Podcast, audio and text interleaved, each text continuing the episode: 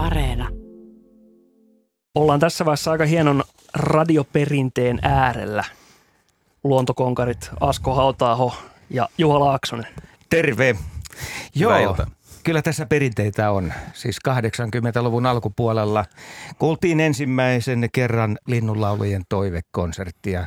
Onhan siitä jo kohtuullisen pitkä aika. Kuinka pitkään hyvät herrat on ollut mukana tässä tiimissä tekemässä näitä lähetyksiä? 2008. Ja Juha, oikeasti täytyy hei sanoa, että Juha on ollut taustatiimissä jo todella pitkään.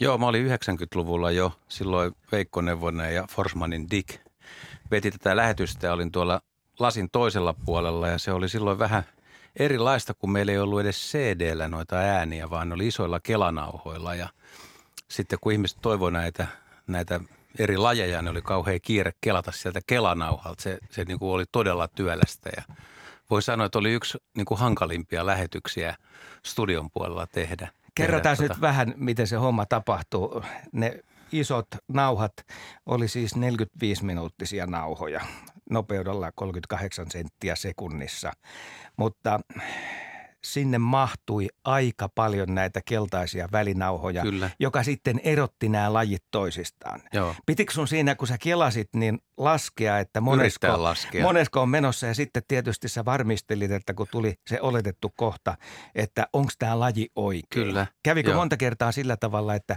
varmistustilanteessa laji olikin väärä? Kyllä kävi, joo, kyllä. Ja laskut meni sekaisin. Mutta tota, lähetykseen en muista, että olisi soitettu ihan vääriä lajeja, mutta se oli, se oli siis muutaman kerran, että se oli pari sekuntia ennen kuin Veikko spiikkasi sisään, että tästä tulee nyt sitten keltasirkkua koko kansalle, niin just oli löytänyt sen paikalleen sen keltasirkku ja sitten se alkoi siitä. Että kyllä se, se oli kyllä, jos se nyt painajaismaista, niin kyllä se aika kauheatakin joskus oli, mutta se oli hauskaa ja sitten totta kai se oli kiva tota, Forsmanin ja Digi, Digi ja ton Veikon kanssa tehdä lähetyksiä. Siinä oppi paljon ja katsoi, että miten ne teki ja mistä ne jutteli. Ja tietysti nämä samat, samat toiveet, että on, on, mitä siitä nyt tulee, 25 vuotta ainakin on, niin on kuullut, mitä ihmiset jouluna toivoo, niin se on ihan mielenkiintoinen se kattaus, että, että aika lailla samojakin toiveita vuodesta toiseen on.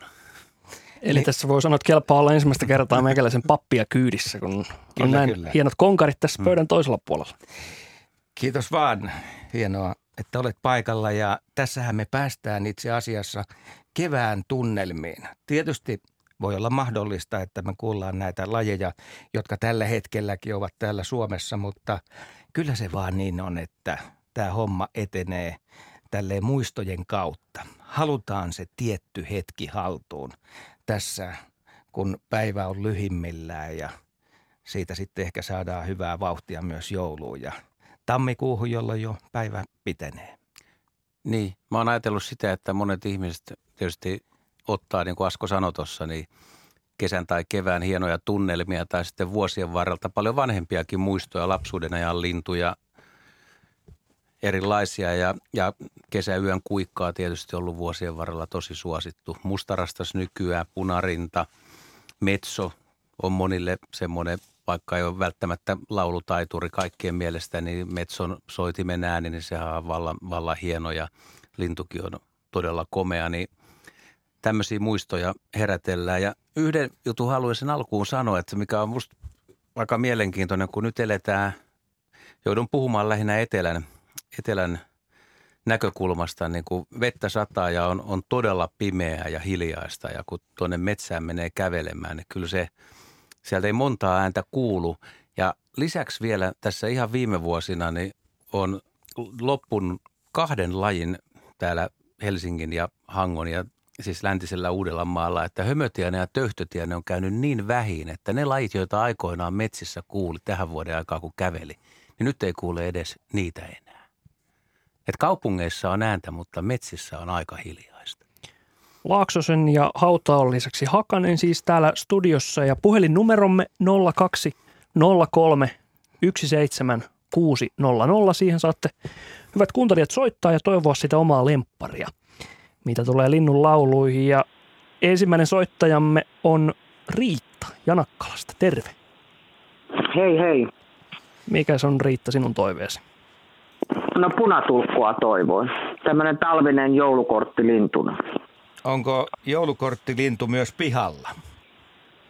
Siellä. No, ei tällaisen lämpimällä ilmalla, mutta on näkynyt kylmemmillä ilmoilla, että tämä niin kuin viestii kylmästä ilmasta punatulkku yleensä.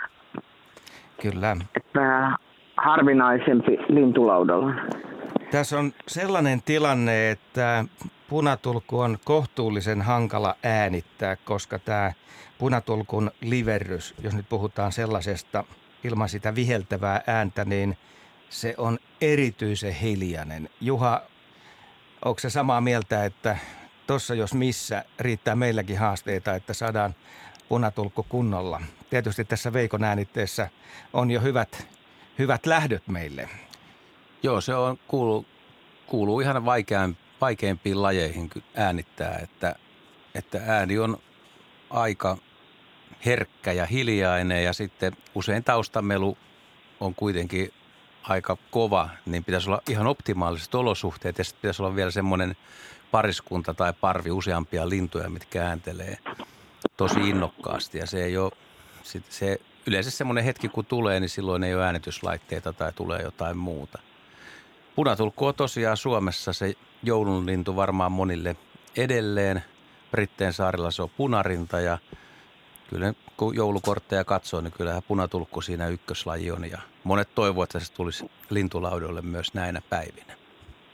Mutta hieno toive meillä on tämän konsertin Kiitos alkoon. oikein paljon ja hyvää joulua teille. Kiitos samoin. Kiitos samoin Riitta. Lähdetään kuuntelemaan laulua. Heippa. Kiitos. Hei.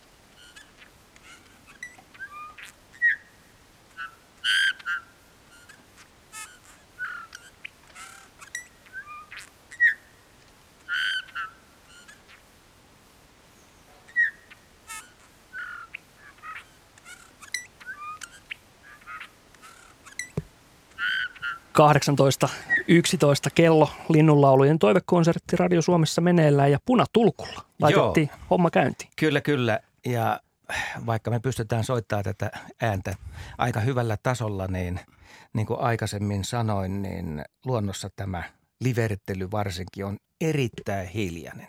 Tietysti sitten kun punatulkku lentää ja se päästää sen tällaisen äänen, niin se on vähän kovempi. Korva pitää olla tarkkana ja äänet tuntea, niin huomaa, että kyllä punatulkkuja siis pihapiireissä on, vaikka ne ei olisi välttämättä ruokala, ruokintalaudoillakaan tai sitten jopa niin kuin metsissäkin. Ja tuota, lajihan on suht yleinen, useampi 100 000 paria on Suomen pesimäkanta. Ja toi naaras, naaraan väri on joskus jollekin vähän yllättävää, että se ei ole niin punainen kuin koiras, että vähän vaatimattomampi. Ja varsinkin sitten nuoret linnut kesällä, jos pääsee semmoisen näkemään, niin se on, sillä ei ole vielä mustaa hattuakaan kunnolla, niin se on, se on semmoisen vähän naaraan näköinen, mutta voi tuottaa tunnistamisongelmia. Ja, ja noi parvet, mitä nyt näkyy, tai koiras ja naaras talvella, niin se voi olla just se pari, mikä myös pesii, että, että se pysyy koossa se suhde talvella, että sinänsä ihan hauska, kun näkee pariskunnan syömässä jossain yhdessä, niin siinä ne niin kuin on voinut pari-kolmekin vuotta jo pitää yhtä, jos on pysynyt vaan hengissä. Kerros, missä näitä voi kesällä nähdä. Mä tiedän, että ne on aika taitavia piilottelijoita silloin. No se on enemmän metsälaji siis. Kuusi metsässä. Joo, mutta esimerkiksi hyvin lähellä omakotitaloaluetta tai, tai miksei missä mökkialuetta, missä asuu, mutta kun se lintu on kuitenkin siis piilottelee, se on huomattavasti vaikeampi havaita kesällä. Ja sehän on ihan yleinen luontoilta kysymys, että missä ne kesällä on ja mihin ne lähtee vai muuttaako ne pois, mutta linnut saattaa olla hyvinkin lähellä ihmistä tai sitä, missä ne talvella näkee, mutta niitä ei huomaa. Ja sehän on kyllä muuttolintu, että, että osa talvehtii Etelä- ja Keski-Suomessa ja osa menee sitten Keski-Eurooppaan tai Itäiseen Eurooppaan.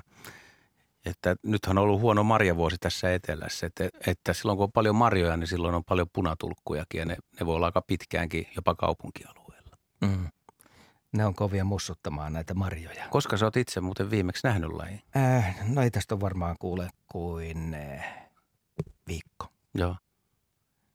Mullakin on joitain päiviä, että, mutta en, en ole mitään suuria määriä nyt nähnyt, mutta syksyllä niitä musta oli aika kivastikin liikkeellä. Että oli, mm. oli, oli tuossa lokakuun lopulla, marraskuun alussa, niin aika hyviäkin päiviä, kun liikkuu, niin kuuluu usein.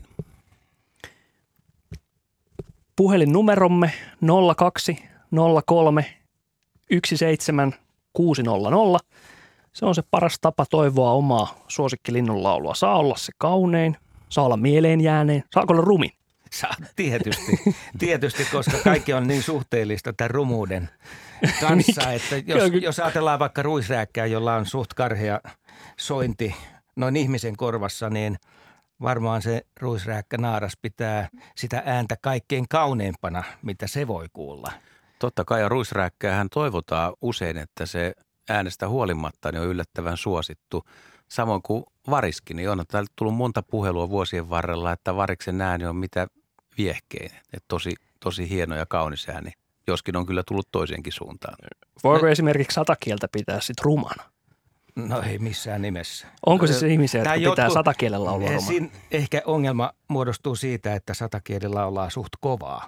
Mutta kyllähän se kohtuullisen hienoa hmm. meininkiä on, vai mitäs mieltä Juha no, tästä sä... on? Mutta sä tietysti vertailit jo sitten viitakerttuseen ja luhtakerttuseen. Joo, mä, mä en pidä satakieltä minään ihan huippulaulajana, vaikka se ihan taitava onkin, mutta sen sanoisin tuosta äänen rumuudesta, että mä, mä en taas itse ajattele ollenkaan, että millään on ruma niin. ääni, ei harmaa haikara räsähdyskään ole ruma, että se on ei. vaan sen oma ääni, että ihminen on, ihminen on niin kuin arvottanut, tai jotkut arvottaa niitä vähän eri tavalla.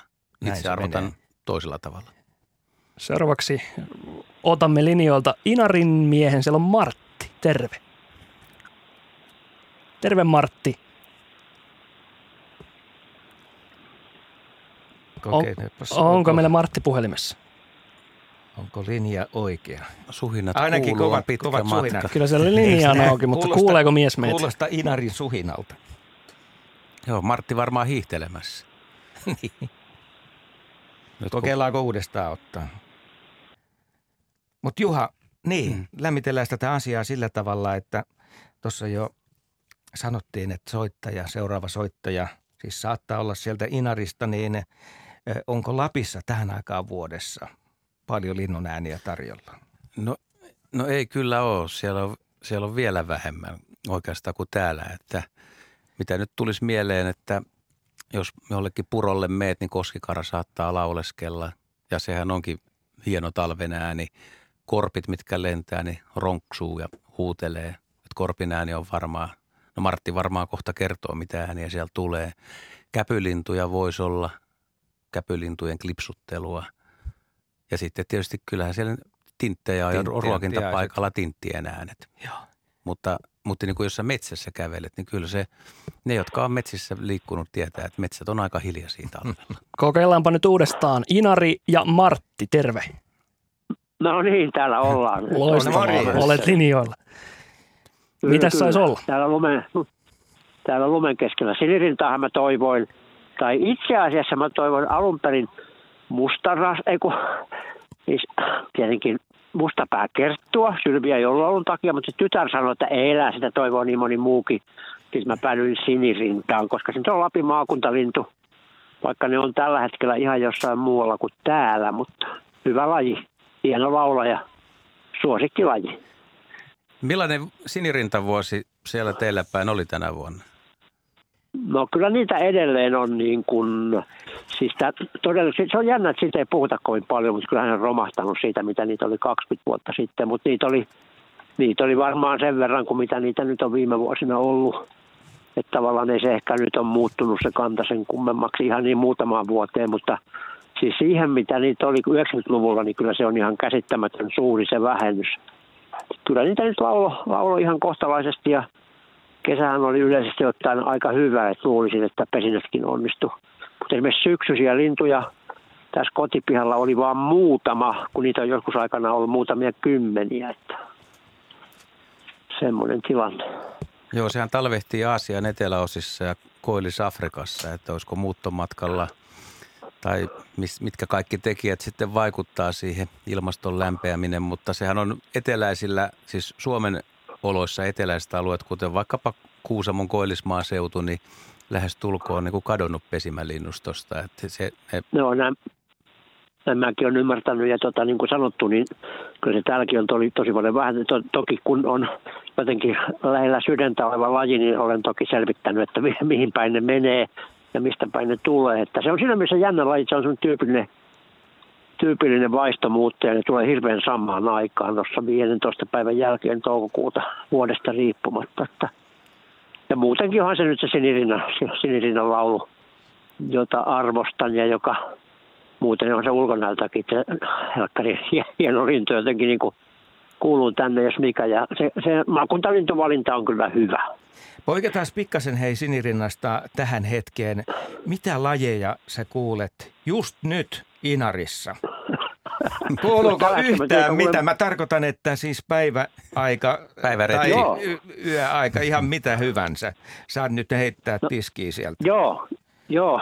Ensinnäkin mä heitän tiskiin, että lunta on 30 senttiä, vaikka tämä vähän alle, joka on kuitenkin noin puolta vähemmän kuin viime vuonna. Mutta ei se kovin paljon enää normaalista heitä, mutta mennään niihin lintuihin. Ja. Täällä on hyvin erikoinen myyrätilanne. Ei Hentonenkaan yhtään tiennyt, mitä ensi keväänä on tilanne. Mutta sen verran täältä joitakin pöllöhavaintoja viime päiviltä. Yksi huutava helmipöllö oli, oli Ivalossa ja jossakin tuolla Lapinpöllö Syysjärvellä tien varressa. Mutta mitä mä tänään itse on kuullut tai nähnyt, mutta se johtuu vain tietysti ruokintapaikoista. Siitähän teillä oli joku puhetta. Eli mä oon nähnyt 15 lapintiaista, Hyvä. muutaman talitiaisen ja muutaman, hömötiä, muutaman hömötiäisen kotona, mutta mullahan on tietenkin muutama kuukkeli päälle, mutta mullahan on huomio huomio luultavasti Suomen paras lapintiaisruokintapaikka. Ainakin määrät on isompia kuin muilla ja siitä mä olen hyvin ylpeä. Oliko tässä Lapin lisää mukana? ei ollut määrissä, tämä, ei määrässä ollut yhtään. Tämä on ihan täyttä Kyllä totta. se 15. Hienoa, se, se on, on täyttä totta. mukava kuulla. Totta kai hieno laji, se on mun ehkä kuitenkin pienemmistä linnuista, niin sen sympaattisuuden takia oikeastaan aikamoinen suosikki vähän muiden yläpuolella. No tuossa mun tyttären pään päällä istui pari tänään ja mulla roikku muutama vaatteissa. Kädestä ne tietenkin syö. Sitten kun ne on vielä semmoisia, että ne on ollut osa, osa yksilöstä ollut monta vuotta, niin nehän tulee sinne jo vastaan autolle. Ei, ei siinä tarvitse kuin parisataa metriä kävellä. Mutta se on jotenkin niin sympaattinen lintu, että vaikka se vähän eri porukkaa onkin itse asiassa, niin kun, kuten ei ole jotenkään tule helposti mieleen, että se, sehän ei ole kauhean lähin sukulaista meille, meille sen pohjois-amerikkalaiselle kikliideille sitten vähän enemmän sukia vai mitä ne olikaan, mutta joka tapauksessa kuulostaa jotain kalalta. Mutta joka tapauksessa aivan älyttömän mukava laji. Ja, mutta tänään on edes kuullut varmaan korppia, joka nyt olisi sitten se äänimaailman lintu, joka voisi kuulua. Mutta nyt käännetään jo tunnelmat kevääseen, koska Sinirinta pääsee esiintymään. Sä saat muutaman lauseen vielä heit, heittää tästä lajista? No ei siis se Odotat, sä, semmoinen... odotat sä innokkaasti aina sitä hetkeä, kun kuulet ensimmäisen kerran? No mä odotan sekä hetkeä sen kuulemista että näkemistä.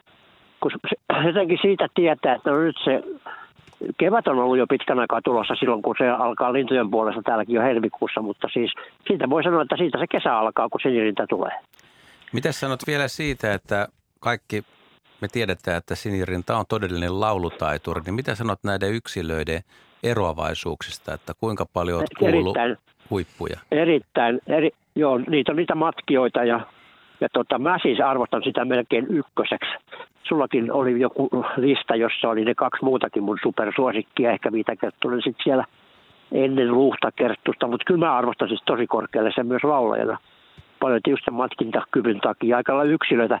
Kaikkein hienoin sinirinta kerran, kun syksyllä syyskuun, elokuun syyskuun vaihteessa mikään muu ei laulanut. Ja yksilöinen sinirinta lautoi täydellisesti, jota, jota yleensä ei tapahdu sen syyslaulu, että sinirintä hieno laji. Ei sille voi melkein kuulla, melkein, sanoa, sinne sy, sydän sykkii tällä hetkellä. No laitetaan sydän sykkimään, kuuntelemme sinirintaa. Kiitoksia Martti, että olit Inarista meillä mukana. Hienoa kuulla pohjoisen kuulumisia. No kiitos, kiitos. Hyvää joulua. Hyvät Hyvää joulua. Hyvää ensi vuotta. Mm. Kiitos. No niin, selvä, hyvä. Kiva, moi. moikka. Moi moi.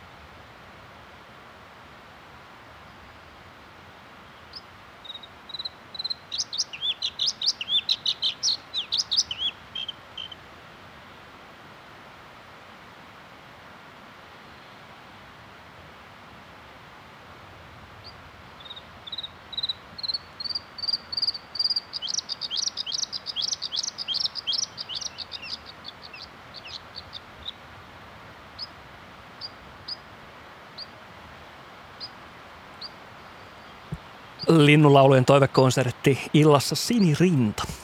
Hautaahon Asko, Laaksosen Juha, Hakasen Jyrki. Tällä kolmikolla teemme linnunlaulujen toivekonserttia Aatonaaton ehtoossa.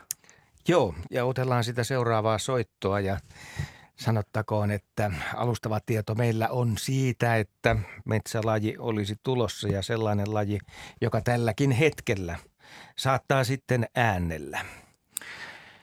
Ja tuo numero 0203 17600 ottaa siis vastaan näitä teidän toiveita ja meillähän lähetysaikaa on kello 20 asti ja monestihan tässä on lähes 20 lintulajia ehditty soittaa tässä kahden tunnin aikana. 0203 17600 on siis puhelinnumero. Tehdäänkö niin, että tuntuu siltä, että ei saada tätä soittajaa, niin mä kerron, että Eeva on toivonut töyhtötiaista ja sullahan se laji oli siellä valmiina. Se lähtee täältä niin, yhtä Joo, mutta äläpäs vielä lähetä No niin, mihinkään. nyt Vikkelä sormi Juha, ehtiä. Juha, Juha, kerro vähän lajista. Töyhtötiainen on mielenkiintoinen lintu. Ja se on hyvin poikkeavan näköinenkin vielä, jos pääsee tarkastelemaan läheltä. Ja monesti töyhtötiainen on varsin tuttavallinen, että sitä pääsee tarkastelemaan alle kymmenestä metristä. Joo, se on, se on kunnon metsälaji, tintti. Töyhtö kertoo aika paljon se nimi töyhtötiainen, että tuommoinen harmaan tumman vaalea töyhtö päässä ja sitä se nostelee ja heiluttelee, heiluttelee sitten riippuen vähän mielentilasta. Selkäpuolta ruskea ja alapuolelta sitten tuommoinen harmaan vaalea lintu ja to, tosi elosa ja tuo ääni on helppo oppia tuntemaan. Se on semmoinen, no kohta kuullaan, mutta joka tapauksessa kyllä erottuu herkästi metsässä ja kävellessä, jos, jos sen pääsee kuulemaan. Kuten sanoin tuossa alussa jo, että se on täältä etelärannikolta niin kuin, ei nyt kadonnut, mutta vähentynyt mun mielestä kyllä voimakkaasti. Onneksi sitä Keski-Suomessa vielä on hyvillä metsäalueilla paljon, mutta nämä kaksi metsätinttiä, töyhtö ja hömötiä, ne on tosiaan osittain vaikeuksissa vanhojen metsien pirstoutumisen takia. Että ei, ei ole tarpeeksi semmoista materiaalia metsässä, joka elättäisi tarpeeksi hyönteiskantaa. Ei ole tarpeeksi piilopaikkoja eikä tarpeeksi ravintoa. Omista suosikeista kyllä, niin ehdottomasti töyhtötiäinen kuuluu niin kuin tämmöiseen. Ehkä top viitoinen on vähän vaikea sanoa, kun monta muu, siinä on tunko, tungosta paljon, mutta tuota, todella sympaattinen lintu. Sen merkiksi, että kello on tasan puoli seitsemän, niin laitetaan töyhtötiäinen asialle.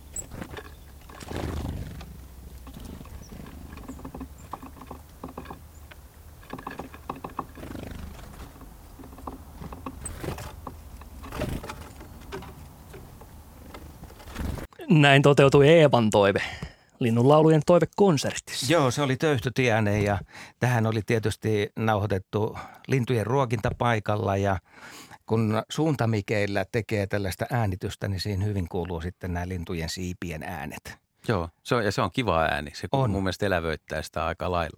Tota, ihan vinkkinäkin ihmisille, joilla on ruokintapaikka ja ruokkii lintuja ja kuuntelee. Tai niin kuin, jos katsoo ikkunasta, niin kannattaa välillä mennä siihen pihallekin ja istua johonkin ja kuunnella oikeasti, mitä, minkälaisia ääniä sieltä kuuluu. Ja toi siipien ääni on aika mielenkiintoinen. Ja jos sen tulee vaikka paikalle käpytikka, mikä käy ruokinnalla, niin senhän kuulee jo pitkältä, kun käpytikalla, niin kuuluu siivistä kanssa aika Joo, ääni. sillä ne vasta soikin ne siivet. Mm. Ja tikan, tikan tulemisen aina tietysti huomaa, kun se lähestyy, lähestyy ruokintapaikkaa. Mutta mennäänkö hommassa eteenpäin? Seuraava soittajamme löytyy Lappeenrannasta Kaarina linjoilla. Hyvää iltaa. Hyvää iltaa. Mitä haluat kuulla? Kysymy- kys- kysymykseni liittyy huuhkajaan. oletan, koska se oli valtavan kokoinen lintu. Olen nähnyt hänet tämän linnun niin kesäyönä lentävän tai syöksyvän pihamme poikki. Ja mä oletan, koska mä asumme metsäreunassa, niin oletan, että tämä huuhkaja meni jonkun eläimen kimppuun. Ei ääntäkään kuulunut, mutta se oli, se oli siis valtavan kokoinen. En ole koskaan nähnyt sellaista eläintä tai lintua. Ja, tuota, ja sitten en tiedä, mitä ääntä pitää, jos pitää huuhkaja. Ja sitten tällä, tällä, tällä alueella, meillä on tässä metsäreuna, niin tota, täällä on paljon erilaisia lintuja. Täällä on erilaisia tikkoja. Sitten täällä on, tuota, on käynyt näitä punatulkkuja ja sitten on tietenkin jatkuvasti näitä erilaisia, mitä niin kuin äsken oli näistä linnuista puhetta, nämä tinhet ja muut tällaiset. Ja sitten täällä on ollut myöskin tuota närhet, sitten tietenkin muutama maris ja muutama harakka. Ja tietenkin, mitähän muuta täällä olisi. Täällä on kaikki. Ja sitten keväällä kaikki nämä lintuaurat lentää tästä yli, kun ne tulee Suomeen. Ja sitten kun ne syksyllä lähtee, niin menevät tästä yli. Että se on aika jännä, kun niitä kaikilta kuuluu sellaista ääntä sitten. Että ne ilmoittaa, että nyt me lähdetään tai nyt me tullaan. Ja sitten tuossa, olisiko nyt, kun mä en muista, että olisiko se huhtikuussa johonkin aikaan, aikaisesti kun tulee ne pienet, pienet linnut tänne Suomeen, niin toi metsä, niin se on niin täys sirkutusta, että se kuuluu taloon sisälle. Siis siellä on miljoonittain niitä, tuntuu ainakin siltä. Ja se on valtava sirkutus. Et en pysty sanomaan, että mitä lintuja siellä on, mutta ne on aika pieniä. Mutta se huuhkaja. Niin, se on Et vähän niin kuin metsän niin. kuningas lintumaailmassa. Vai mitä sanoo Juha? Kyllä, ehdottomasti se on Suomen ja Euroopan suurin pöllö. Tuommoinen oikein isokokoinen kaveri painaa jopa neljä kiloa ja siipiväli on semmoinen vähintään yhtä pitkä kuin asko, että voi olla 180-185 senttiäkin, kun se levittää siivet, että kyllä se on, se on valtava kaveri ja leveät siivet ja niin kuin te kerroitte, niin lentää äänettömästi niin kuin muutkin pöllöt. Se on suorastaan aavemainen, kun se kaartaa siitä pihan poikki. Ja, ja tuota, se, mitä se on siellä etsinyt, niin ruokalistahan on aika laaja. Myyriä, rottia, oravia, jäniksiä, variksia, sorsia, lokkeja – kaikki keskikokoiset nisäkkäät ja monet linnut voi syödä tai saalistaa kesällä jopa kala sääsken iskeä, iskeä, iskeä pesältä. Että kyllä se on, se on, se on iso peto. Aikamoinen veikkonen, aikamoinen veikkonen. En, en tiedä, mitä, mitä teillä siinä on ollut tarjolla, mutta tuota jotain, jotain se on siinä yrittänyt. No, tässä, tässä metsäreunassa, tässä, tässä, no, täällä on, tuota, täällä on, täällä on sepelkyyhkyjä ja sitten täällä on ollut sitikyyhkyjä. Tuossa oli varmaan parin saa sitikyyhkyn lauma, mutta silloin niitä ei ollut siihen aikaan sitikyyhkyjä täällä, mutta sepelkyyhkyjä oli. Ja yksi sepelkyyhky, niin se itki tuossa varmaan viikko tolkulla, kun joku oli ottanut hänen puolisonsa. Ai ai se istui tuossa männyssä ja tota, se, koko aika se valitti ja valitti ja valitti, että nyt mulla ei ole. Ja ne aina on yleensä kahteen Pekkaan liikkunut, siis nämä sepelkyyhkyt. Ja nyt sitten tota, näitä sepelkyyhkyjä tässä on yleensä ollut ainakin sellainen kuusi kappaletta kerrallaan tässä pihalla. Että tuota, kato, kun me on laitettu tuota siilille ruokaa kesällä, niin siinä on käynyt sitten näitä lintuja myöskin syömässä koska jos siinä ei ole kaikkia syönyt, niin sinne tulee sitten lintuja myöskin. Ja, ja tätä on tapahtunut meillä varmaan että 30 vuotta ainakin ruokittu näitä eri, erilaisia eläimiä. No se on, kun laittaa ruokintapaikan, niin vieraitahan ei voi valita, että sinne voi tietysti toivoa, sinne tulee tiettyjä, mutta sitten sinne tulee myös petoja, tulee varpushaukka ja kanahaukka, jotka sitten voi hyödyntää näitä pikkulintuja, mitkä käy teillä syömässä. Ja kyllä huuhkaistakin tiedetään, että, että jotkut yksilöt osaa saalistaa jopa siilejä. Mutta tota, huuhkaja silti... Toivottavasti niin kuin, ei. Toivottavasti ei tässä tapauksessa, mutta, mutta huuhkaja kannat on vähentynyt aika, aika lailla ja kyllä niin kuin jokainen huuhkaja havainto on hyvä ja hieno ja se, se on ihan luonnon kiertokulku, että on myös tämmöisiä huippupetoja, jotka pitää sitten joitain kantoja kurissa tai pitää ne, että, että ne pysyy jonkinlaisessa määrissä, niin kyllä, kyllä Suomeen huuhkajia mahtuu, mahtuisi vähän enemmänkin kuin mitä tällä hetkellä on. Ja tämä on yhden ainoan kerran, se oli aivan hämärä kesäyö. Ja, tuota, ja to, se, se, se, mä se olin terassilla ja tuota, se, se lenti aivan suoraan meidän talon suuntaisesti sinne ohi niin tuosta tuonne metsän reunaan. Ja se oli, se oli niin valtavan kokoinen, että mä ajattelin, että herran aika sentään, että onko noin isoja lintuja olemassakaan. No kohta kuulet Mutta tästä kyllä. sitä ääntä, niin annan vielä vinkiksi sen, että nyt tota, tähänkin vuoden aikaan niin voi mennä auringonlaskun jälkeen. Aurinko tosi ei täällä etelässä ole paistanut kuukauteen muistaakseni, että aika pimeitä päiviä ollut, mutta tuossa niin kuin neljän viiva kuuden välillä illalla niin menee ulos, niin kyllä jos huuhkaa siinä paikalla on ja silloin pesäpaikka ja reviiri siinä, niin se huutelee myös syksyllä ja talvella. Että kumean pitkän huhuilun voi kuulla usean kilometrin päästä. Kiitoksia Just. Kaarina Lappeenrantaan. Lähdetään kuuntelemaan Helmipöllön ääntä. No niin, hyvää joulua. Samoin kiitoksia. Huuhkaja, laitapas nyt huuhkaja sieltä, ei Helmipöllö. no niin, no niin mulla on Helmipöllö tähän joo, seuraavaksi. Juhan kanssa heitetään no niin. vielä tarinaa. Tämä äänitähän on tehty hei, sellaisessa tilanteessa, että pakkasta oli 15 astetta, ei mitkään kovin helpot olosuhteet siinä mielessä, mutta niin ne vaan äh, patterit riitti siinä tilanteessa ja huuhkaja saatiin äänitettyä. Onko se Juha ikinä päässyt sellaiseen tilanteeseen, että oli, olisit edes miettinyt, että nyt voisi saada huuhkean aika hyvin hoidettua? No mulla on, se kuuluu sarjaan näitä menetettyjä arvokkaita hetkiä. Seimolan Tuomaksen kanssa oltiin aikoinaan tuolla Pukkilassa ja oltiin yhden huuhkajan reviirin lähellä ja sieltä kuului siis ei, ei, ei huhuilua tai tätä kumeaa huutoa, vaan semmoista naukumista ja todella mielenkiintoisia ääniä ja oli ihan tyyntä. Ja ne äänet kuulu niin hyvin, mutta ei mulla ollut kuin tavallinen mikrofoni ja me oltiin tekemässä ihan juttu, että ei ollut paraboili, ei ollut sellaisia suuntamikkejä, että olisi pystynytkään äänittämään. Että kyllähän se vaatii sitten vähän paremmat laitteet, mutta silloin olisin Asko saanut sellaisen äänitteen, että olisit edelleen kateellinen. Ihan varmasti, näin se menee. Nyt, nyt täällä on oikea kaveri vaanimassa. Selvä. Täältä lähtee.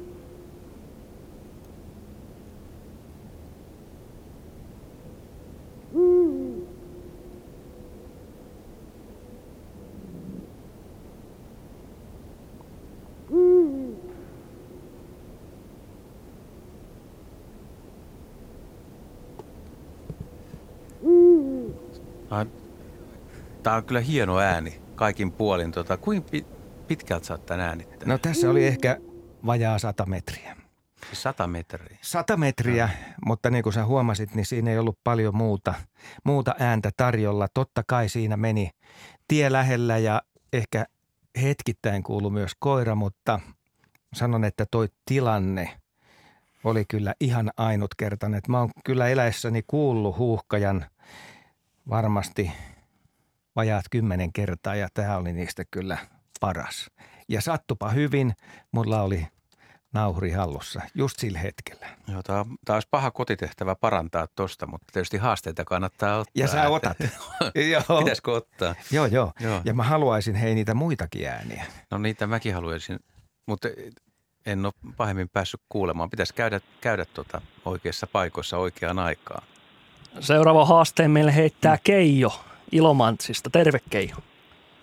No terve, terve. Mitä haluat meiltä kuulla tähän linnunlaulujen toiveiltaan?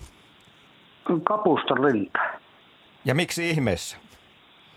No mä lapsena, kun asun täällä Ilomantsissa Venäjän rajalla, niin tuli aina lumet suli niin siihen pellolle kapustolinta ja semmoinen 340 ja niin kaunis kullankeltainen selkä, missä mustia pilkkuja. Ja sitten muutin Helsinkiin työelämässä Vantaalle 43 vuotta oli ja nyt on kuusi vuotta ollut paluumuuttajana. Nyt mä pääsin taas näkemään niitä samoilla pelloilla ja kuuksen varressa ja muuta, niin voi miten lapsuuden tuli mieleen. Ja aina kun näkee jonkun linnun, minkä lapsena on nähnyt, niin tulee niin kuin, elää niin kuin lapsuutta samaan aikaan. Totta kai. Tässä just huomataan se asia, että jos tällaisen linnun on nähnyt ja kuullut, niin kyllä se piirtyy henkilökohtaiselle levylle, josta sitten sitä voi muistella vuosikymmenien päästäkin. Ja toi on Joo, hieno kyllä. laji. Äh, siihen liittyy muuten aika mielenkiintoisia haasteita siinä vaiheessa, kun lintu on pesimässä ja sitten kävelee vaikka jossain Lapin tuntureilla ja se viheltää, niin se on niin hyvä suojaväri, että vaikka kuinka tähyilee ja ääni on kuuluvinaa läheltä, niin ei meinaa lintua nähdä. Onko Juhalla samanlaisia havaintoja? Joo, kyllä mulla pohjoisesta on, mutta sitten muuttoaikanakin, niin nimenomaan keväällä, kun ne linnut on on juhlapuvussa, eli niillä on, niin kuin soittajakin kuvastossa, niin selkäpuoli on ruskea tummia pisteitä, mutta vatsapuoli on semmoinen musta ja sitten menee juova tuonne kurkkuun ja posket on tummat ja siellä vaalea silmäkulmajuova ja tätä mustaa kapustaa reunustaa valkoiset reunukset, niin siis se on, se on todella hienon näköinen lintu ja monet kahlaajalinnut on itse asiassa, niin kun jos niitä pääsee läheltä näkemään, niin ne on ne on todella värikkäitä ja hienon näköisiä lintuja. Mitä tulee tuohon pohjoiseen sitten, että kun ne rupeaa olemaan siellä soidin paikalla, niin sitä semmoista kilyyriä, kilyyriä, kilyyriä, sitä soidin ääntä, niin se on, se on eri, eri ääni kuin tämä, mikä, mä en, mä en tiedä mikä ääni meillä nyt tästä tulee, mutta... Ainakin vihellys on siinä. Kyllä, niin monille, monille Lapin kulkijoille ja monille ihmisille tämä haikea vihellys on tuttu ja voi olla, että se on yksi yksi tekijä, mikä on nostanut kapustarinnan aika suureen arvoasemaan, että samalla kun sä kävelet, niin sä kuulet sitä haikeaa vihellystä ja sä oot tuntureilla ja on laajat näkö, näköalat ja sä oot yksin tai kaverin kanssa pienessä porukassa hiljaisuudessa ja sitten sieltä kuuluu semmoinen ehkä jopa melankolinen vihellys, niin se, se tekee vaikutuksen ihmiseen, kun se, että siellä olisi... Joo. Oletko sä kuullut niitä ääniä itse millään lailla? Joo, kyllä. Mä menin sitten Lakkasuolle, niin sieltä kuului hyvin haikea, semmoinen niin kuin, semmoinen, niin kuin sanot, semmoinen melankolinen, siis ihan niin kuin pelottavan surullinen vihellys. Joo, mutta se on silti jäänyt se sulle on, mieleen hyvin. On, on, on. Ja silloin kolmaskin ääni vielä, vielä äsken kun mainitsit on, niin silloin kolmaskin ääni vielä. Ja sitten tota, mähän hurahdin silloin ihan tähän lintujuttuun Olavi Hildeenin retkeilijän lintuopas. Ja soitin joskus 40 vuotta sitten radioon. Olavi oli siellä ja tapasin hänet Siuntiossa sitten lentoretkellä. Hänellä oli vielä, minä olet, olet, oletko Olavi Hilde? Kyllä minä olen Olavi Hilde. Ja sitten minä sanon, muistatko kun toivon tuota valkovikloa? Kyllä minä muistan. Ja muistin. ja nyt hän on edes mennyt ja mulla on hänen muisto tuossa lintuvirran välissä, memorimuisto. Ja tuota, Olavi Hildeen minut sai niin kuin tähän lintuharrastukseen. Nyt on 50 vuotta kuvannut lintuja täällä todella aktiivisesti muun muassa pikkukiljukotkasta saanut todella hyviä kuvia ja ynnä muuta, ynnä muuta. Mutta nyt otetaan tämä hieno ääni, kapusta rinta. Kiitos teille paljon. Kiitos soitosta. Hyvät joulut teille. Hyvät joulut, Keijo. Kiitos. Joo, kiitos, hei hei. Moi.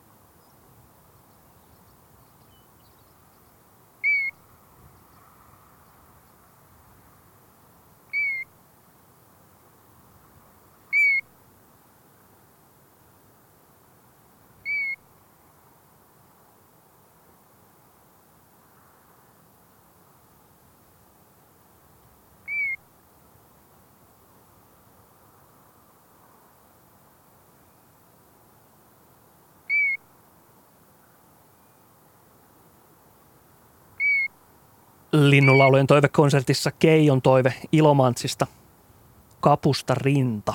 Ja luontokonkarit laittaa luureja jälleen päähän merisään jälkeen jatketaan. Kyllä, näin se tapahtuu ja nyt saat olla valppaana, koska otetaan tähän puhelu ennen 19 uutisia. Ja meillä on linjoilla tällä hetkellä Päivikki Keravalta, eikö näin? Kyllä. Kyllä, täällä ollaan. Mitä Sammi sinulle soittaa Aaton Anton iltaa? Mitä lintua? No, jo, no joo, koskikaraa toivoisin ja mulla liittyy siihen pieni jouluinen tarina.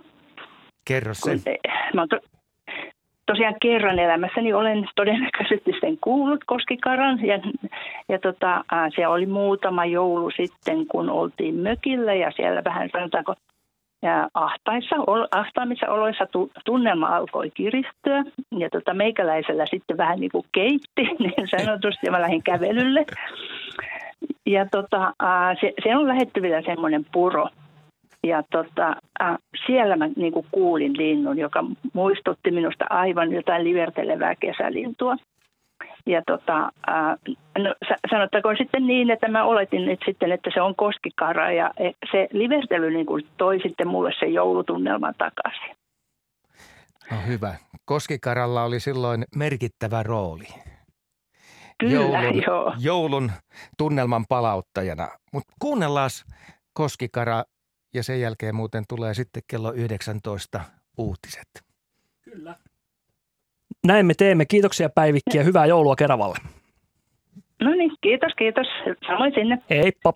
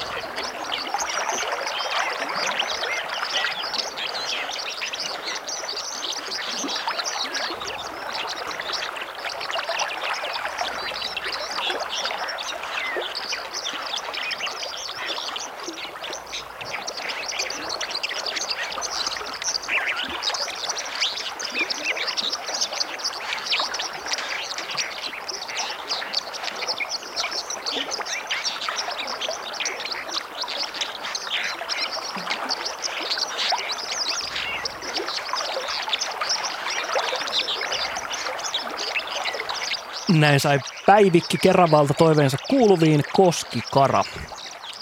Linnunlaulujen toivekonsertin toinen tunti kello 19 Yle Uutisten ja Urheiluradion jälkeen. Nyt aikamerkki. Toista tuntia linnunlaulujen toiveillasta laitetaan tästä käyntiin. Meneekö ne aina näin nopeasti, Juha Laaksonen, Asko Hautaaho, nämä linnunlauluillat? Nämä menee joskus vielä nopeammin. Kyllä, kyllä siis hämmästyttävän, joo, oot asian Menee. ytimessä. Niin. Ja tuossa kun sä joudut hakemaan näitä lajeja, niin huomaat, että syke on se kaksi minuuttia, kun mennään. Se on kyllä totta. Onneksi ei ole sykemittaria tässä kädessä, niin. mutta no se, se on se positiivista olla... vipatusta, mikä tässä on meneillään. Hyvin menee. Ihan varmasti. Jyrki Hakanen täällä studiossa myös. Ja nyt seuraava soittajamme onkin sitten Tenho. Tenho on Tampereelta linjoilla. Terve. No hei hei, puhelimessa. Mitä saamme soittaa joulusi iloksi? No tuota, tämmöistä niin poistava linnunlaulua kuovi. Taikka töyhtöhyppäys tois. Lähdetäänpä siitä kuovista nyt liikkeelle. No ihan sen takia vaan, kuten sanoin, että poistuvia lintuja, koska tuota, muutama vuosi taaksepäin kotopuolella Pohjanmaalla olin tuossa kesäkuun puolenvälin tienossa ja kuuntelin siellä noin 40 kuovia ja 70 töyhtöhypä ääntä siinä kesäkuun puolessa välissä. Mutta sitten kun isäntämies tuli juhannusviikolla ja pisti heinäpaaliin, niin sinne meni lehmille sitten tietysti kovin munat ilmeisesti samassa tien. Ja tuota noin, juhannuksen jälkeen sitten ei enää ollut puoliakaan jäljellä kummastakaan lajista. Joo, näiden peltolintujen pesintä on kyllä aika haasteellista. Vai mitä Juha, oot tästä mieltä? Joo, kyllä se kuovi on paikoittain harvinaistunut aika lailla ja tosiaan kun se on peltolaji, pesä on tuommoinen heinin vuorattu pesäsyvennys ja, ja munia on neljä ja emot hautoo kummatkin sekä koirasta että naarassa ja suurin piirtein kuukauden ja sitten naaras huolehtii jonkun aikaa, voi olla viikon siinä mukana, mutta sehän suuntaa jo kesäkuussa, lähtee sitten muutolle, ne jättää tuota poikaset koiraalle. Että ne naaraat kyllä poistuu yllättävän aikaisin, että kun ajatellaan, että mikä on Suomessa kesälintu, niin monet kahlaajat ei, ne on oikeastaan niin kuin toukokuun ja kesäkuun alun lintuja ja hyvin aikaisin jo alkaa se kahlaajalintujen poismuutto, että, että jos, jos vaikka oletetaan semmoinen tilanne, että joku kaupunkilainen lähtee mökille, mikä on pellonlaidalla ja hän on tottunut siihen, että aikoinaan siellä oli aina, aina vaikka kuoveja, niin jos sä menet heinäkuussa sinne, niin voi olla, että, että no tietysti poikasiin pitäisi olla, mutta jos pesintä on epäonnistunut, niin ei enää emojakaan enää heinäkuussa sitten. Mm-hmm. Tässä Tenho viittasit nimenomaan epäonnistumiseen. Joo, nimenomaan tässä kävi nyt näin sitten tässä, tässä populaatiossa, että parin kolmen vuoden päästä siellä ei enää ollut muutama harvainen kuovi ja töytöhyppä. Ja nyt viime kesällä vielä niin näin yhden kuovin. Eli tuota, ja sanotaan tämä alue, millä mä käveleskin, niin oli kolme neljä kilometriä puoleen ja toiseen, niin tuota, siltä määrällä tämä alkoi oli 70 ja 40 ja nyt todellakin viime kesänä ei enää yksi kuovi jäljellä töytöhyppä ei ainuttakaan, että – kun mennään sitten Pohjanmaan kauhealle aakelle laakeelle, niin en tiedä mikä siellä on sitten, sitten tuho, mutta oletettavasti se tuho on suhteessa sama ja kyllä minusta ainakin tuntuu siltä, että kyllä nämä peltolinnut, niin ne tulee häviämään kyllä ihan tällä viljelysmenetelmällä niin ihan totaalisesti.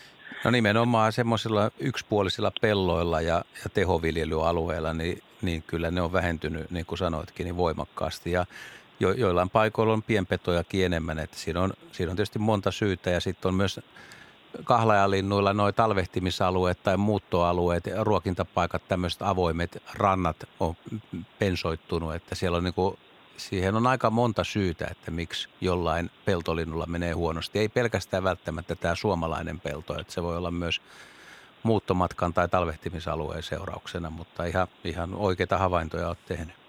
Mutta Tenho, tehdään nyt pieni tunnelman kohotus. Eh, kerro eh, vielä tästä äänestä. Miksi se lumoaasut? Se on omalaatuinen. Siitä ei päästä mihinkään. Joo, sieltä kun kävelet, kävelet tielle ja sieltä se pakka tulemaan, niin kyllä sieltä nyt on poikani ja pysyä lähellä ollut.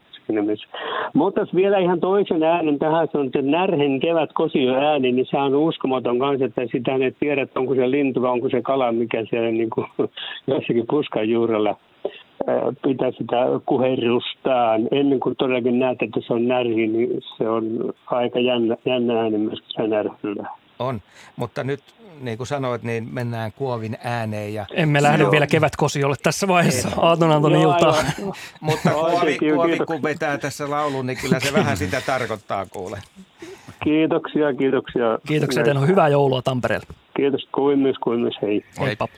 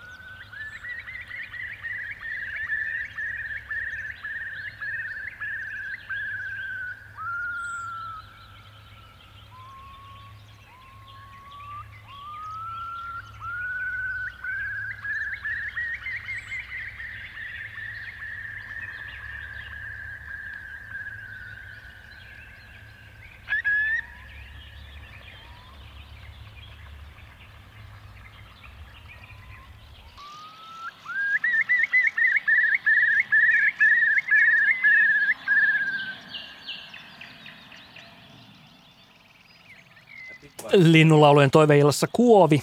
Nyt kuitataan liikennetiedot.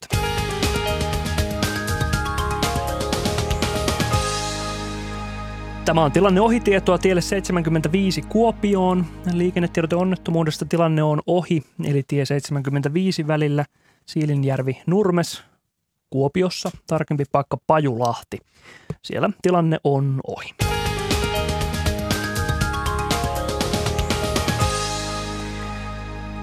Linnunlaulujen toivekonsertin puhelinnumero 0203 17600. Seuraava soittajamme on Aili Vantaalta. Terve. No terve, terve. Tämäpä oli iloinen yllätys. Millä äänellä saamme ilahduttaa iltaasi? Le- leppälintu. Tämä on semmoinen iänikäinen. Mä oon nähnyt leppälinnun kyllä. Ja mulla on uskomaton liittymä tuohon leppärouskuun. Sen yläperähän on semmoinen voimakkaan oranssi. Mutta sen äänestä mulle ei ole oikeastaan selkeää tietoa.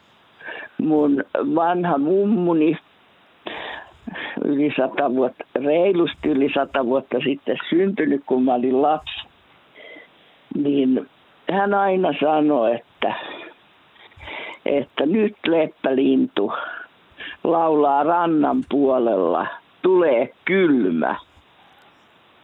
Ja en mä siitä äänestä, musta se oli vaan semmoinen niin kuin hyi hyi hyi sen tyyppinen, mutta oliko se edes li, leppälintu? Aika lähelle meni hei. Tämä sun imitaatio. Juha, Juha kertoo nyt ensin, että miltä se leppälintu näyttää. Se on nimittäin aika hätkähdyttävän näköinen.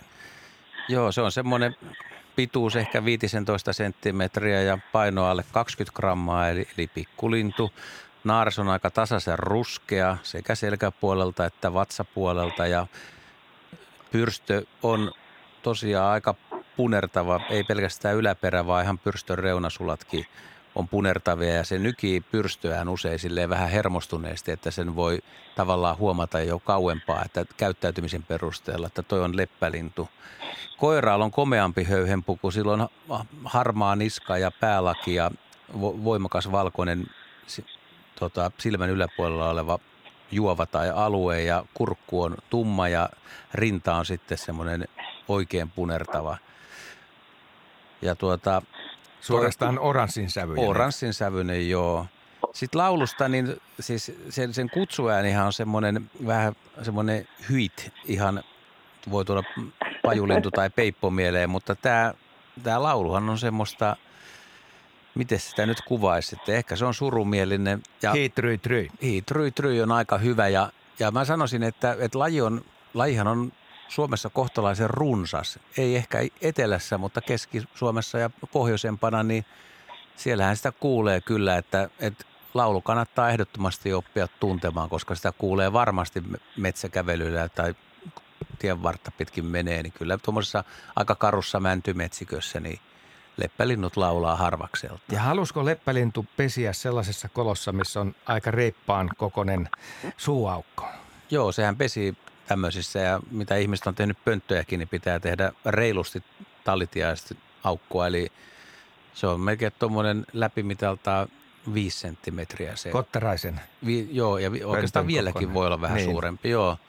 Että se on kololintu, kolopesiä ja, ja tuota, Suomessahan käet esimerkiksi munii leppälintujen koloihin. Mutta tuota, mukava laji kautta on. tai kiva toive, yllättävä toive itse asiassa. No, joka tapauksessa tämä oli mulle uskomattoman hyvä joululahja, kun, kun, kun todellakin on sen verran vanha, että on karanteenissa. Ja mä olen äh, jossain Maaningalla tai muualla, siis mä oon Kangasolla kyllä lapsena sen nähnyt, mutta enhän mä ole sitä tuntenut muuta kuin aina silloin, kun se on lentänyt poispäin. Nyt lähdemme Aili kuuntelemaan leppälintua, eli joululahjasi tulee juuri valtakunnallisessa radiossa.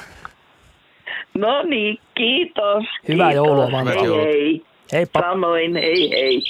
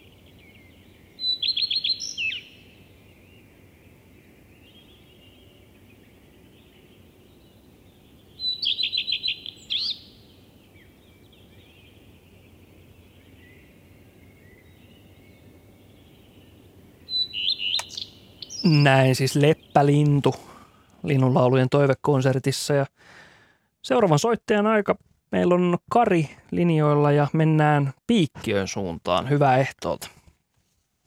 Hyvää iltaa. Juu, Piikkiöstä terveisiä. Mitäs Kiitos lintua, vaan. lintua lähdemme kuuntelemaan? No närhi, Sio. Yksi kaveri sanoikin, että on niin komeet ja herttästä jokelteluu se kosiomenot. Ja tosiaan jonkun kerran on päässyt kuulemaan, kuulemaan viimeksi viime, ei kun tämän vuoden maaliskuussa. Tässä näin ihan ruokinnan lähimaastossa, kun tässä oli närhipari koko talven. Ja se on niin harvinaista herkku, että tuskin moni Suomen kansalainen on sitä päässyt kuulemaan. Yle, yleensähän se tunnetaan siitä, siitä melko rumasta ja äänekkäästä rääkäisystä. Tämä pitää täysin paikkansa joo, että suurimmalle osalle ihmisistä niin närhen ääni on sitä rääkymistä, mikä on aika, aika helppo tuntea, mutta, mutta se rääkyminenkin on kumminkin ihan, ihan, kyllä se meikäläiselle menee, että ihan hauska ääni ja tämä jokeltelu on, Onhan se jo. Joo, jokeltelu on aika, aika, aika semmoista hiljasta ja rauhallista ja se, se tosiaan voi hämätä, kun, on, on liikkeellä ja yhtäkkiä alkaa kuulua, niin sitä ei niin kuin aluksi edes tajua, että hetkinen, että onko toi närhi vai mikä, koska sitten tulee vähän Ei, pikkulintu ei mieleen. tajuakaan. Joo. Joo, ja sitten sillä on Joo. sellainen äh, haukkamainen naukaisu on kanssa, eräs näistä kevätäänistä. Kyllä. Ja vielä yksi ääni, Aivan. yksi ääni mikä, mikä on, on sitten taas poikasten, pienten poikasten ääni, niin se, sekin on semmoinen, mitenköhän sitä voisi kuvata. Se on vähän kuin melkein tämmöinen digitaalinen peli.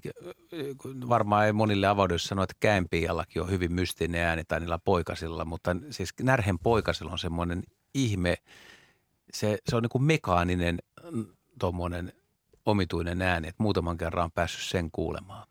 Että kyllähän nä, niin kuin, Joo, tämä tarkoittaa sitä, että närhi on itse asiassa aika monipuolinen ääntelijä, että muutetaan tätä käsitystä pelkästä rääkymisestä niin mo- lahjakkaaseen lintuun.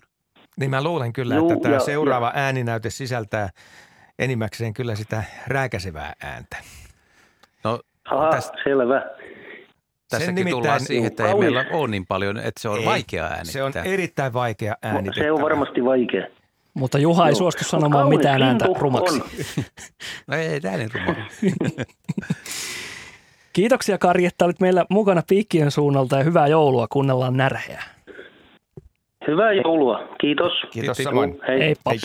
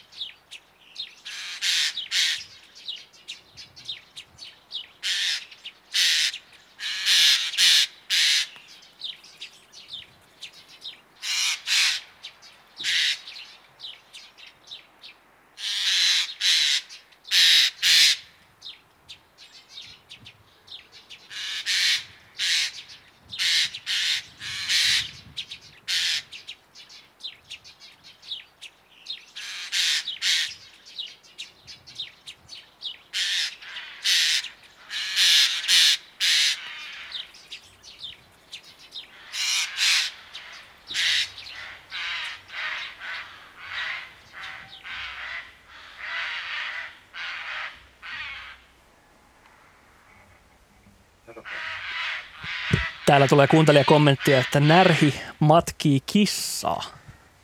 Joo, se on se sama naukaisu, josta tulee mieleen myös hiirihaukka. Hiirihaukka, joo. Se on hyvä naukumaan närhi.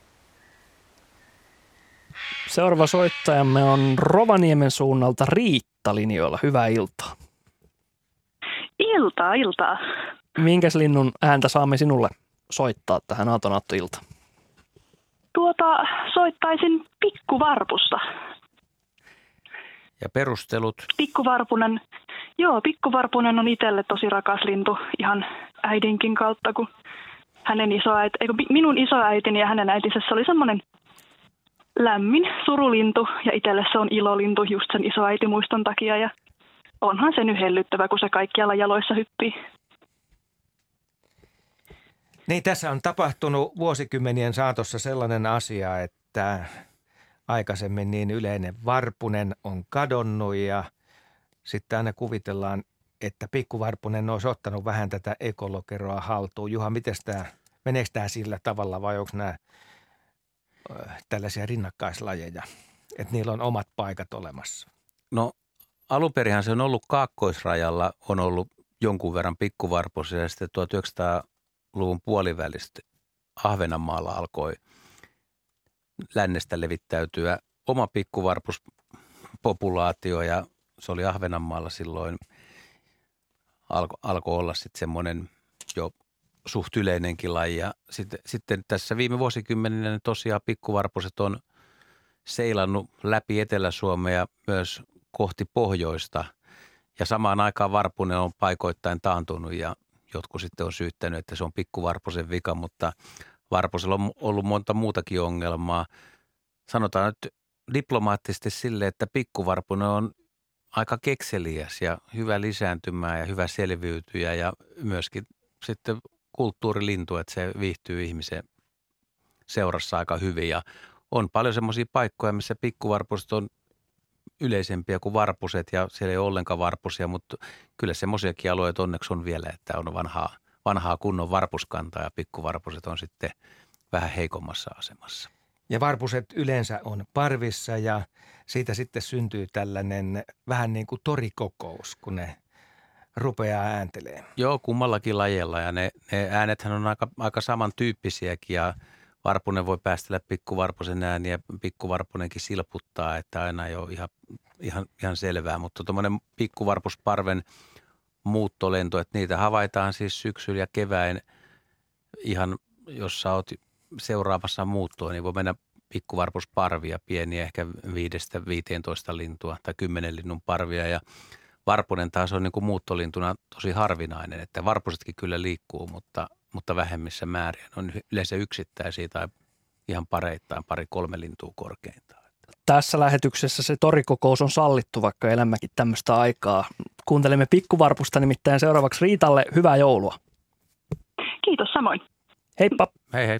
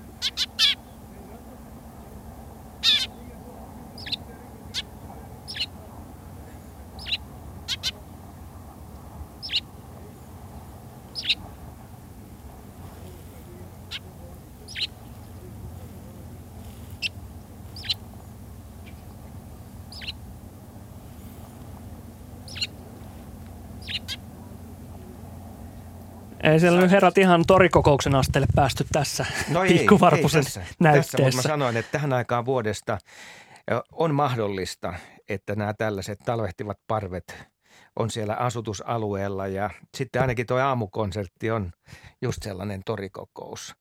Ja tässä tietysti, kun pyritään tunnistamaan lintujen ääniä, niin se on kaikkien helpointa, kun ottaa yhden, yhden yksilön laulun, mutta se ei ole aina ihan mahdollista. Tämä oli hieno äänitys. Joo. sikäli, että päästiin tarkastelemaan yhden yksilön laulua. Ja kyllä tämä on niin kuin ihan tämän vuoden ajan ääni siis, että varpuset ja pikkuvarpuset kummatkin on hyvin äänessä. Ja niin kuin Asko sanoi, että, että sopiva aamu, se voi olla semmoinen sumunenkin aamu ja muutama plussaste tai pikku pakkane ja aurinko paistaa. Yhtäkkiä se parvi niin kuin innostuu ja se on kyllä torikokous sitten ja, ja erittäin inspiroiva ja hauska ja viihdyttää talvella. Ehkä sen voi sanoa, että kun kaikki ihmiset ei tunne pikkuvarpusta, että, että se ei nyt sanottavasti ole varpusta pienempi kuitenkaan, että koon perusteella sitä ei välttämättä niin kuin ymmärrä määrittää, mutta silloin on tasaisen ruskea päälaki ja sitten silloin valkoinen poski, jossa on musta täplä. Ja se musta täplä erottuu siitä hyvin.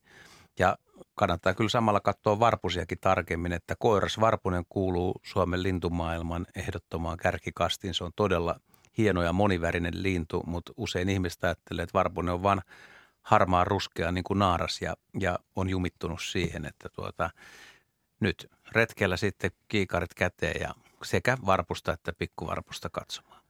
Radio Suomessa on meneillään linnunlaulujen perinteinen toivekonsertti. Kello on tasan puoli kahdeksan, eli puoli tuntia meillä peliaikaa vielä jäljellä. Ja Kaarina Jyväskylästä, hyvää iltaa. Iltaa, iltaa. Milläs linnun laululla saamme sinua ilahduttaa? No toivoisin joululahjaksi kuhankeittäjän ääntä. Joo, sehän on hieno vihellys.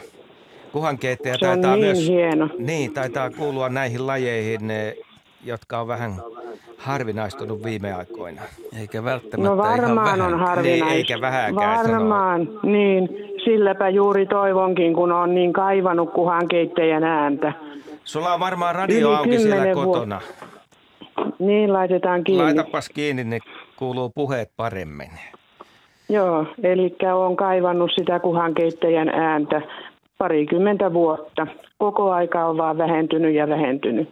Koska sä oot viimeksi itse kuullut sen siis? No parikymmentä Et vuotta niin sitten kauan. kis, Joo. Kiskon kirkkojärven rannalla.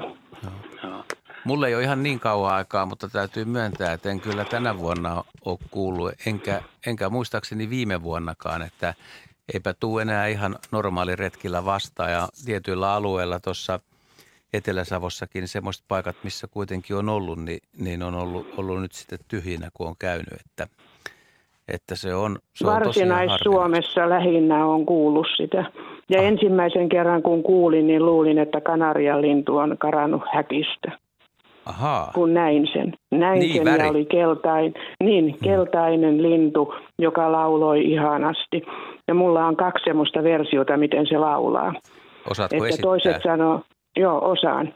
Eli tuota, niin toiset sanoo, että kuha kiehuu, kuha kiehuu, kuha kiehuu. Mutta siellä Varsinais-Suomessa sanotaan, että onk pia vilu, onk pia vilu. Niin iso ero. Joo, kyllä. Rytmi on juuri tuollainen. Joo, ja niin kuin sanoit, se ulkonäkö, siis no Kanarian lintuun verrattuna, niin kuhankeittäjähän on paljon kookkaampi, että se on, se on, se on suht iso lintu jo, paino tuommoinen 50 grammaa siipiväli, mitäköhän se voisi olla, 45 senttiä. Se En- väri lähinnä Joo. siinä niin kuin ihmetytti. Se on, koiras on Että- hyvin keltainen ja sillä on mustaa siivissä ja punertavaa nokassa. Se on, se on tosiaan värikäs. Kyllä, on näyttävän näköinen ja erilainen kuin muut linnut. Joo. Tämä on sellainen laji, jota periaatteessa voi matkia sillä tavalla, että kuhankeittäjä koiras saattaa jopa vastata sitten. Annas mennä, sulla on huulet vireessä. Ja tulee Just katsomaan. niin. Niin tulee Oliko se Juha? Tulee Oliko katsomaan. se Juha? Ei, se oli Asko. Oliko se- As, Ai. A- Asko on hyvä, Aha. hyvä vetämään noita. No studion kuivissa olosuhteissa nämä vihellykset ei kyllä kovin hyvin onnistu, mutta täytyy No aina yrittää silloin, täytyy aina yrittää silloin, kun joku oikein erityisesti kehottaa. Kuivaharjoitukseksi kyllä aika, aika sanoisin, että onnistunut oli tuo. Erittäin onnistunut. Kiitoksia Kaarina ja hyvää joulua. Kuunnellaan kuhankeittäjää. Joo, mä lähetän terveisiä naapuristani Luukakselle ilmalle tuohon kasitaloon. Ne ja menee sinne. Timolle ja, ja Timolle ja Päiville kanssa aika lähelle. Kiitos oikein paljon. Tämä oli joululahja. Kiitoksia. Heippa. Hyvät joulut. Heippa, hei.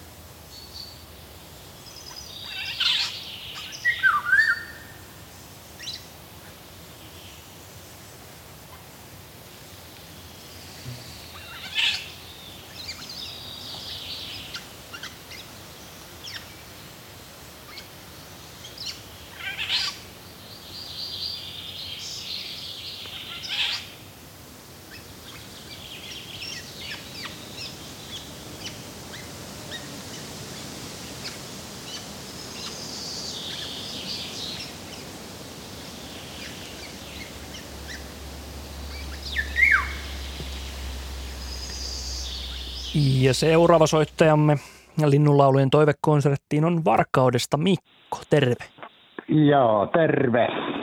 Mitä Joo, sääntä kuulostaa- kaivamme täältä esille? No, Lapin pöllö olisi toiveissa kuulla, kun tässä muutama vuosi sitten ensimmäisen kerran tavattiin tuosta taloikkunasta kolmen metrin päässä puistelutelineellä istu iso pöllö. Ja tunnistus sitten lintukirjastani oli Lapin pöllö. Ja tänä kesänä tai nyt syksyllä 23. päivä marraskuuta saatiin hyvät kuvat siitä taas tuosta koivikosta. Ja siinä samalla tuli siihen viirupöllö, niin kyllä to, kahtelivat toisiaan kummasti vähän aikaa. Ja viirupöllöstä voin sen verran kertoa vielä, että tässä oli talon nurkalla, niin Lehtikuusessa 1996 viirupöllön pesä, josta kolme poikasta röngastettiin. Että on semmoista pöllöaluetta, että on ihan kiva noita seurailla ja keväällä kuulee ääniä, mutta syksyllä ei kuule pöllön ääntä. Sellainen havainto täällä on ollut, että hiljaisia, hiljaisia ovat syksyisin, mutta keväällä kyllä sitten kuuluu pöllön huiluja ympäriinsä täällä, niin on ihan kiva kuunnella niitä. Ja Lapin, tää, Lapin pöllö on todella isokokoinen ja vain Kyllä, vähän huuhkajaa pienempi. Kyllä, joo, ja sen, kyllä mä näin sen sitten lennossakin nyt, niin se oli ihan huomiota herättävän leveät siivet ja ihan upea, upea lintu on kyllä. Tämä on vähän kuin olisi Niin. itse toivonut näitä. Tulee nyt niin paljon suosikkilajeja, että Lapinpöllö kuuluu Niin. mullakin näihin ihan ykkös, Kyllä. ykköslintuihin. Joo, niin. No Lapinpöllö ei ole täällä kuitenkaan mikään vakio ollut, että täällä on se viirupöllö ollut enemmän ja sitten pienempiä pöllöjä muutamia nähty, mutta Lapinpöllö, että ihan mielellään kuulee sen laulunkin sitten, kun sitä ei tosiaan syksyllä et kuule, kun ei ole soidinmenoja heillä. Kyllä mä silti suosittelen ihmisille, että ne voi lähteä pöllöretkelle syksyisin. Että jos, jos esimerkiksi Kyllä. noi, le, noi lehtopöllö, niin kyllä silloin syyssoidinkin ja se pitää siitä reviiristä Kyllä. ja kolosta huolta, niin kyllä se saattaa Mm, hyvinkin kyllä. äänellä. Lapinpöllön Kyllä. äänihän on tosi hiljainen loppujen lopuksi. Se on näistä pöllöistä Niin. kaikkein vai, vaimein. Ja sun pitää olla tosi Niin lähellä varmaan. pesää Ja- tai niin, pesäpaikkaa, ja- että sen kuulee. Joo, ja sitten jos se on niin sen mukaisesti pohjoisessa pesivä laji, niin et sitä tässä Savonmaalla, Keski-Savossa kuule oikeastaan. Nämä, mitä täällä on nähty, niin se viirupöllö on ollut yleisin ja sitten on varpuspöllöjä ja sitten on lehtopöllö muutaman kerran nähty. Eikö Juha vähän tämä hämäättää nimi? Niitähän pesi Etelä-Suomessa. Joo, siis La- Lapinpöllön nimi on joo. vähän, vähän tota erikoinen loppujen lopuksi, koska se Niin, puuttuu lop- pohjoisesta Lapista ja ihan etelästä. Että se on Joo, itse asiassa. Savossa ja Keski-Suomessa, että se on metsäpöllö. Että se, se nimi voisi Joo, olla jopa on- metsäpöllö niin. ihan. Kyllä. Se on hyvää tietoa teiltä, kun pääsee teille linjoille, niin käsissä sitten. Niin Ja nyt Mikko, koko valtakuntaan Niin. kuuluu tämä Lapinpöllön ääni, kun Niin. kuuntelemme sen seuraavaksi ja Kyllä. toivotamme sinulle varkauteen Kyllä. hyvää joulua. Kyllä, joo, kiitos samoin sinne ja pitää katsoa, jos haluatte joskus kuvia, niin teillä on mun yhteystiedot, niin mä voin laittaa pöllöistä ja niistä aikanaan rengastetuista virpöllöistäkin kuvia sitten. Kyllä, kiitoksia Mikko ja joo, heippa. Joo.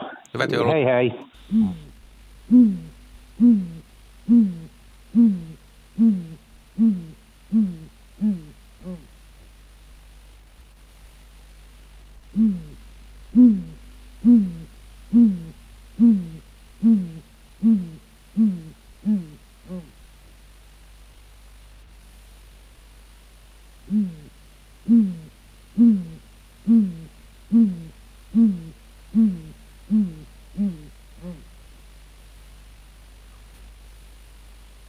Mm.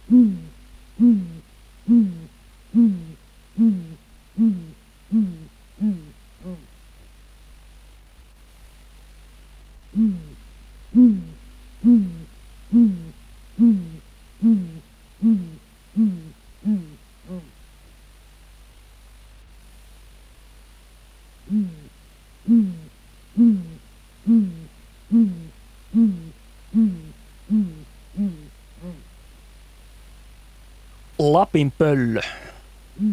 Ei pöllömpi. Ei, Niin. Aasin ei yhtään. Mahti pöllö ja niin kuin sanoin, niin tosiaan niin kun jonkun huuhkajan kumea puhallus voi kuulla, kuulua useamman kilometrin päähän, niin usein tämä on ihan niin kuin 100-200-300 metriä. Et se lapinpöllön puhkuminen ei kuulu kauas, pitää olla tosi, tosi tarkkana ja koiras tietysti puhkuu tota kumeaa huhu. Ja huhu. tämä on hyvä, niin Joo. tämä röhkiminen. Joo. Sitten on na- na- na- naaraa ääntä kanssa. Tähän on vähän sekoitettu näitä ääniä. Ja koira, sitten poika silloin on omanlainen kerjuääni vielä, mikä on ihan hauska. Ja mä oon päässyt tuolla Ristiina ja Mikkelin suunnalla niin muutamille Lapinpöllön pesille vuosittain käynyt katsomassa semmoisia vanhoja paikkoja, niin on poikasikin päässyt näkemään läheltä ja sekä emoja. Ja viime vuoden yksi arvokkaimpia omia valokuvia muuten itse asiassa on, on Lapinpöllön tota, kun poikasta oli lähtenyt pesästä, niin mä halusin yhtenä iltana mennä katsoa, että kuinka usein ne ruokkii ja milloin se alkaa se ruokintarytmi. Niin kun emo tuli, se lensi mun päälle ja tota, katsoin, että mikä silloin tassuissa tai kynsissä, niin silloin oli maamyyrä, eli kontiainen ja pidin sitä tosi ihme, ihmeellisenä, että kun kontiaisia näkee niin vähän, että mistäkään se on sen käynyt nappaamassa ja näin kun se vei sen poikaselle tämmöiselle, sanotaan nyt vähän, vähän no suurempi kuin maitotölkki, mutta ei paljon suurempia. Maamyyräkin on, on semmoisen pienen vaaksan mittainen, se on iso jötkäle ja kun tämä emo antoi sen sille poikaselle, niin se poikainen sai sen nokkaa ja se jäi se maamyyrä nokassa niin kuin kuusenokselle istumaan ja ei sitä pystynyt nieleen ja hiljalleen tämän pikkupöllön pää rupesi taipuun. Niska ei enää jaksanut pitää sitä ja lopuksi tippui se maamyyrä, että se meni, meni vähän hukkaan. Ja mä kävin poimimassa sen maamyyrän maasta ja laitoin oksalle vielä, että jos emo sen hakisi sieltä. Että tota. Linnunlaulujen toivekonsertissa menemme Tampereen maaseudulle seuraavaksi, nimittäin Teiskon suunnalta. Jari, terve. No, ehtota, ehtota vaan. Mitä sääntä Teiskon suuntaan saamme kaivaa? No, semmoinen kuin mustapää kerttu oli oikein mieluinen kuulla tuossa, kun sitä näin talvella ei kyllä tässä näes kuule, että keväällä se kyllä laulaa niin mahdottoman kauniisti ja niitä on väliin mun käsittääkseni useampiakin ja se on aikamoista niin sanottua luonnonmeteliä, mutta mieluusta semmoista. Tässähän on arvioitu, että Sylvian joululaulu liittyisi tähän lajiin.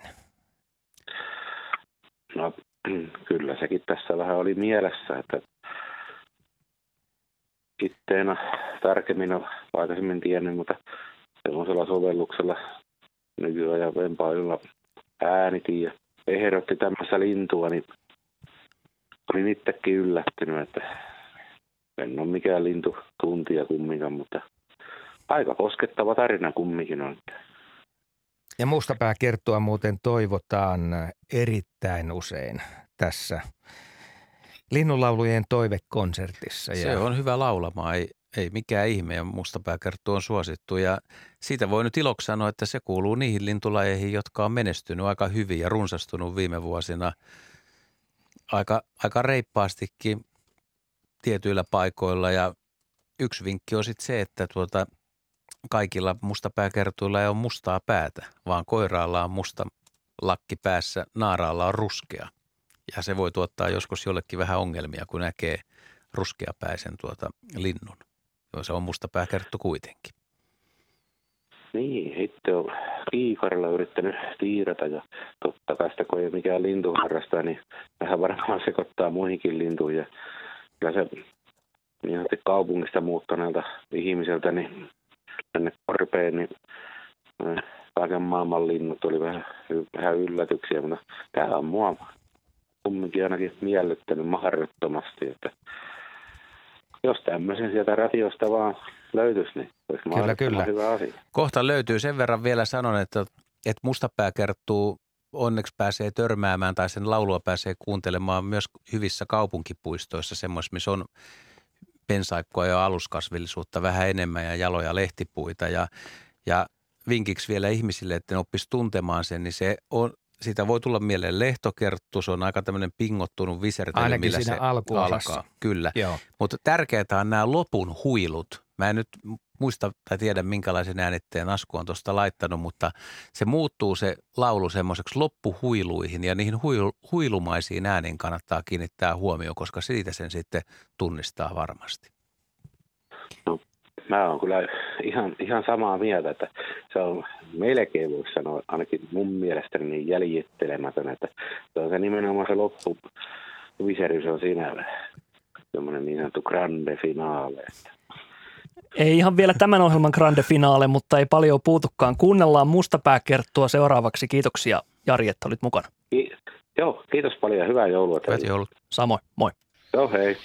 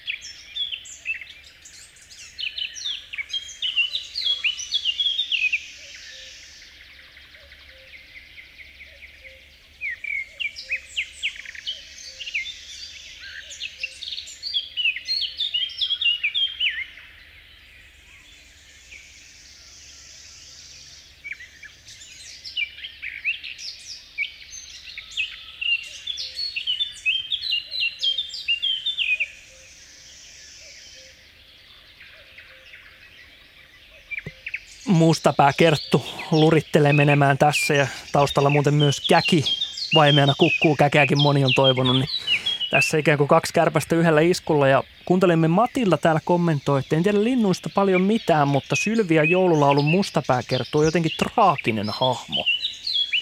Onhan se, mm. koska niitä häkitettiin ja sitten karuimmat kertomukset oli sen kaltaisia, että jopa silmät puhkottiin, niin koko maailma linnun kannalta oli sitten äänen varassa. Mä ajattelin, että sä et näitä kauhutarinoita täällä kertoisi juhlavalla hetkellä, mutta Jyrki- vähän... Jyrki antoi Se- ensimmäisen portaan. Tätä keskustelua ei jatketa nyt. Kuuntelemme Matilda Ei. jo, johdatti näille raiteille. Kello on 10 minuuttia vaille ilta kahdeksan ja otetaanpa seuraava soittaja mukaan. Meillä on Mervi linjoilla Varpaisjärveltä. Hyvää iltaa. Hyvää iltaa. Mihinkäs maailmaan meidät johdatat seuraavaksi? Kyllä me kuunnellaan viime kesältä tuttuja ääniä, eli meriharakka. Se onkin sellainen ääni, joka kuuluu kaivolta kotiin, eli on varsin voimakas. Kyllä, ja täällä se on meidän korkeuksilla hyvin harvinainen lintu, että tässä on tämä yksi pari oikeastaan 30 vuotta pesinyt meidän omalla saarella. Sitä on seurattu. Me, meriharakkahan on jännä lintu siinä suhteessa, että siitä on tullut kaupunkilaji muutaman viime vuosikymmenen aikana. Ja kun kaupungeissa on paljon ihmisiä, jotka käyttää rantoja, ulkoilee siellä ja ulkoiluttaa koiria, niin rantapesinnät ei onnistu, niin meriharakat on siirtynyt sorakatoille ja nykyään valtaosa esimerkiksi Helsingin meriharakoista pesii katoilla. Ja se tulee katoilla aika hyvin toimeenkin. Ja siellä on vielä semmoinen pieni erikoisuus, että kun kahlaajien poikaiset yleensä itse etsii ravintonsa, niin meriharakalla on tapana, että kun ne poikaiset on siellä katolla, niin niiden on pakko saada ravintoa, niin nämä emot ei välttämättä ruokin niitä, mutta ne hakee ruoan ja tiputtaa sen siihen eteen ja sitten poikainen syö sen sieltä katolta niin kuin kat, maasta, että se, se mahdollistaa sen kattopesinnän. Ja sen takia meriharakka on aika yleinenkin tietyissä kaupu- rannikkokaupungeissa. Me kuuntelemme Mervi tämän tutun äänen tähän seuraavaksi ja toivotamme hyvää joulua sinne Pohjois-Savon suunnalle. Kiitos sitä samaa teille. Hei hei. hei, hei. Moikka.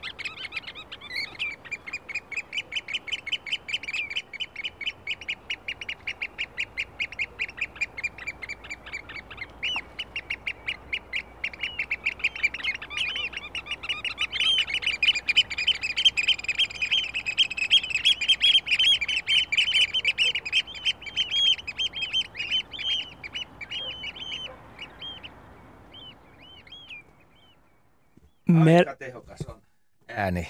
Tehokasta ääntä, meriharakka äänessä siinä. Porkkana nokka. Joo, se on kiva, kun niitä näkee nykyään siis kaupunkipuistoissa nurmikoilla taapertamassa ja etsimässä matoja ja näkee semmoisiakin tapahtumia, että meriharakka pysähtyy, se kuuntelee ja sitten se nokkasee nopeasti ja vetää semmoisen armottoman ison pitkän madon ja lähtee juoksemaan, kipittämään se mato nokas, se mato roikkuu, roikkuu nurmikkoa myöden ja – tuota, mustavalkoinen lintu ja nimestään huolimatta ei ole siis mitään sukua perinteiselle harakalle. Otamme mukaan Karin Valkeakoskelta. Tervehdys. Hyvää iltaa. Minkälaista lintua saisi olla? Hmm, semmoista lintutaituri, laulutaituria kuin luhtakerttunen. Joku jopa sanoisi, että tässä on Suomen paras laululintu.